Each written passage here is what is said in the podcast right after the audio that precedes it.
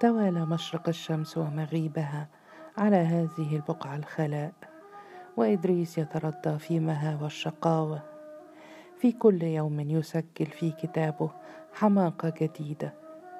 كان يدور حول البيت ليقذف بأقزع الشتائم أو يجلس على كسب من الباب عاريا كما ولدته أمه كأنما يتشمس وهو يترنم بأفحش الأغاني. وكان يتجول في الأحياء القريبة في خيلاء الفتوات. يتحدى كل عابر بنظرات هجومية ويتحرش بكل من يعترض سبيله. والناس يتحاشونه كاظمين وهم يتهامسون. ابن الجبلاوي. ولم يحمل غذاؤه هما فكان يمد يده بكل بساطة إلى الطعام حيث وجده. في مطعم أو على عربة فيأكل حتى يكتظ ثم يمضي دون شكر من ناحيته أو محاسبة من الآخرين. وإذا طاقت نفسه إلى العربدة مال إلى أول حانة تصادفه فتقدم إليه البوظة حتى يسكر ثم ينطلق لسانه كالنافورة بأسرار أسرته وأعاجيبها وتقاليدها السخيفة وجبنها المهين. منوها بثورته على أبيه. جبار هذه الأحياء جميعا.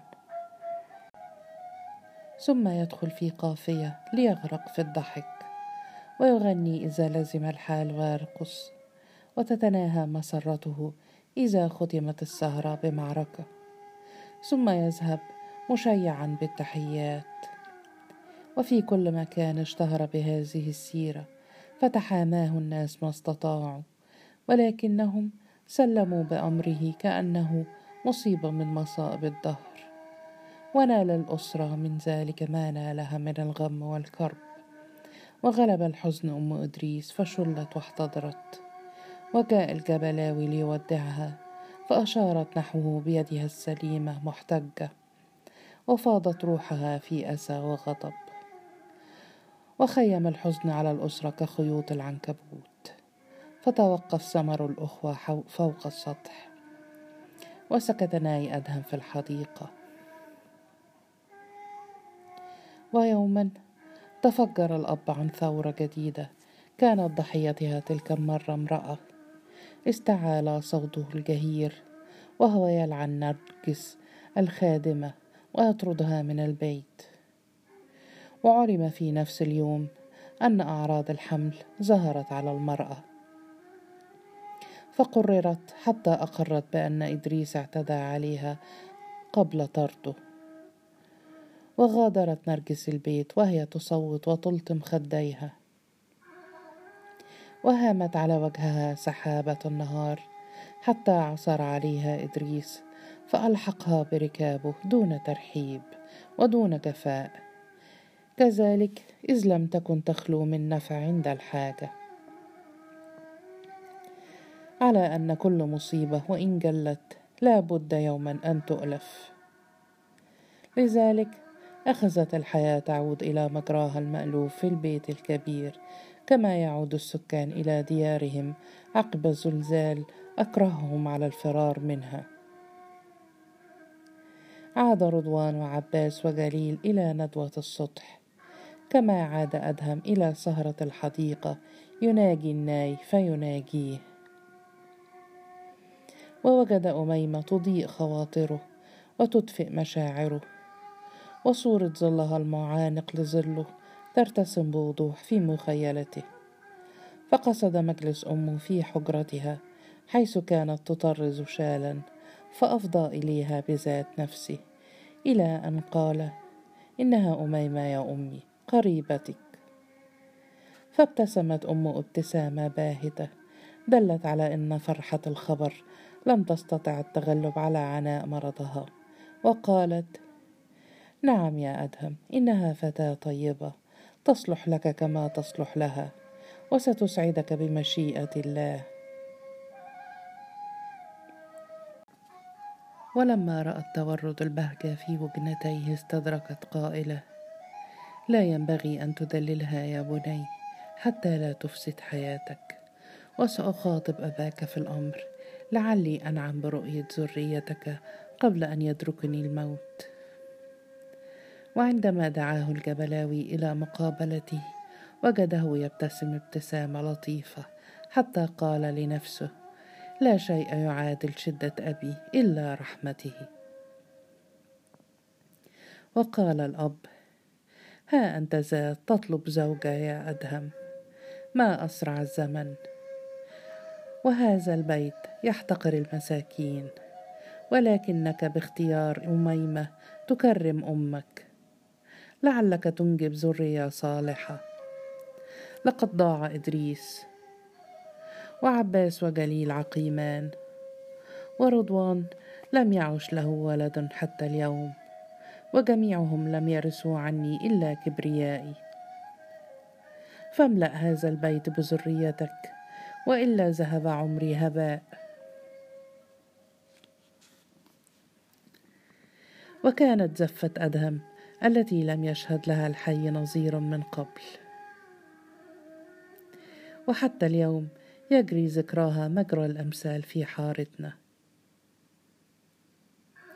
تدلت ليلة ذاك الكلبات من غصون الأشجار ومن فوق السور حتى بات البيت بحيرة من نور وسط الخلاء المظلم.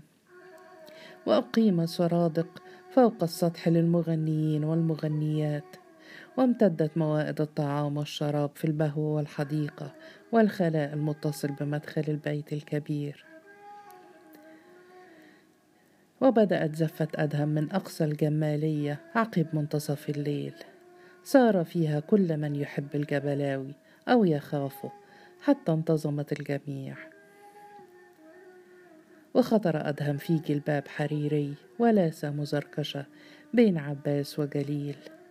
أما رضوان فصار في المقدمة وعلى اليمين وعلى اليسار حامل الشموع والورود. وتقدم الموكب مجموعة ضخمة من المنشدين والراقصين وتعالى الغناء وتبعته تأوهات المطربين وتحيات المعجبين بالجبلاوي وأدهم. حتى استيقظ الحي ودوت الزغاريد وسار الموكب من الجمالية فالعطوف ثم كفر الزغاري والمبيضة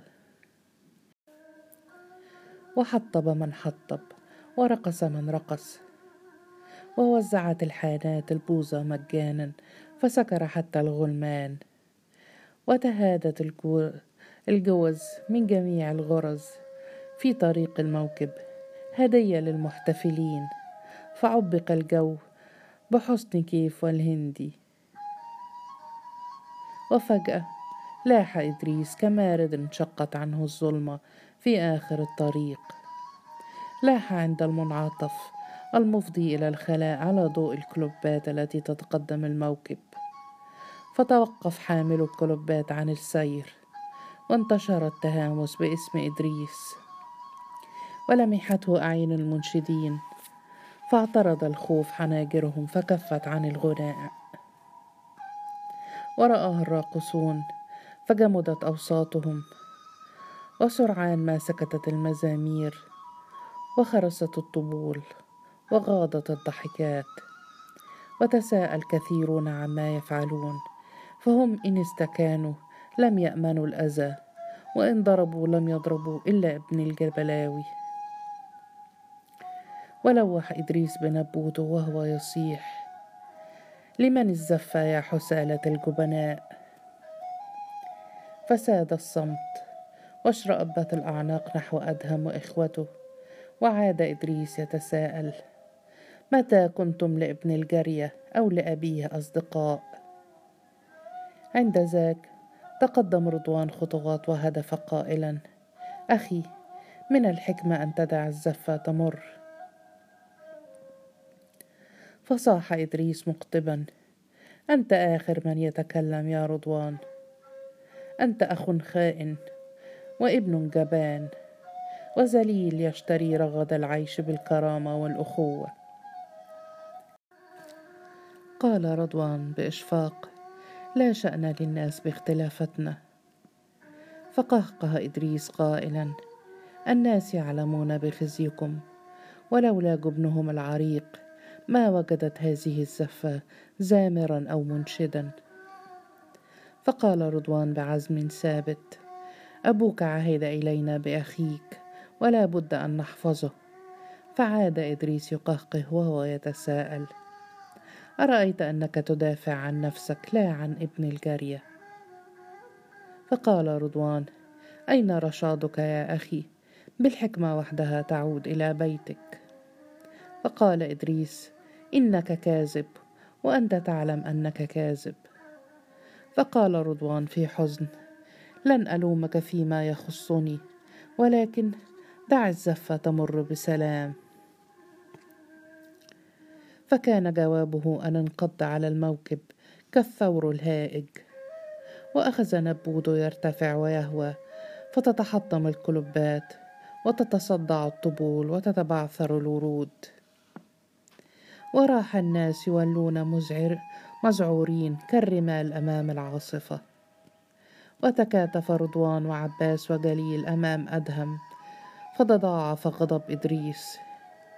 يا أنذال تدافعون عمن تكرهون خوفا على الطعام والشراب. وهجم عليهم فتلقوا ضرباته بنبابيتهم دون أن يردوا عليها. وهم يتراجعون. وإذا به يرمي بنفسه فجأة بينهم. فيشق سبيلا إلى موقف أدهم. فعلى الصوات في النوافذ. وهتف أدهم وهو يتحفز للدفاع عن نفسه. إدريس لست عدوا لك فارجع إلى عقلك. ورفع إدريس نبوته وهنا صاح صائح الجبلاوي. وصاح رضوان مخاطبا إدريس أبوك قادم. فوثب إدريس إلى جانب الطريق والتفت إلى الوراء فرأى الجبلاوي قادما وسط هاله من الخدم يحملون المشاعل. وعض إدريس على أسنانه ثم هتف ساخرا. سأهبك عما قريب حفيدا من الزنا تقر به عينك. واندفع نحو الجمالية والناس توسع له على الجانبين حتى ابتلعته الظلمة. وبلغ الأب موقف الأخوة وهو يتظاهر بهدوء. تحت آلاف الأعين المحدقة فيه. ثم قال بلهجة آمرة. ليعد كل شيء إلى أصله. ورجع حملة الكلوبات إلى مواقعهم ودقت الطبول وعزفت المزامير.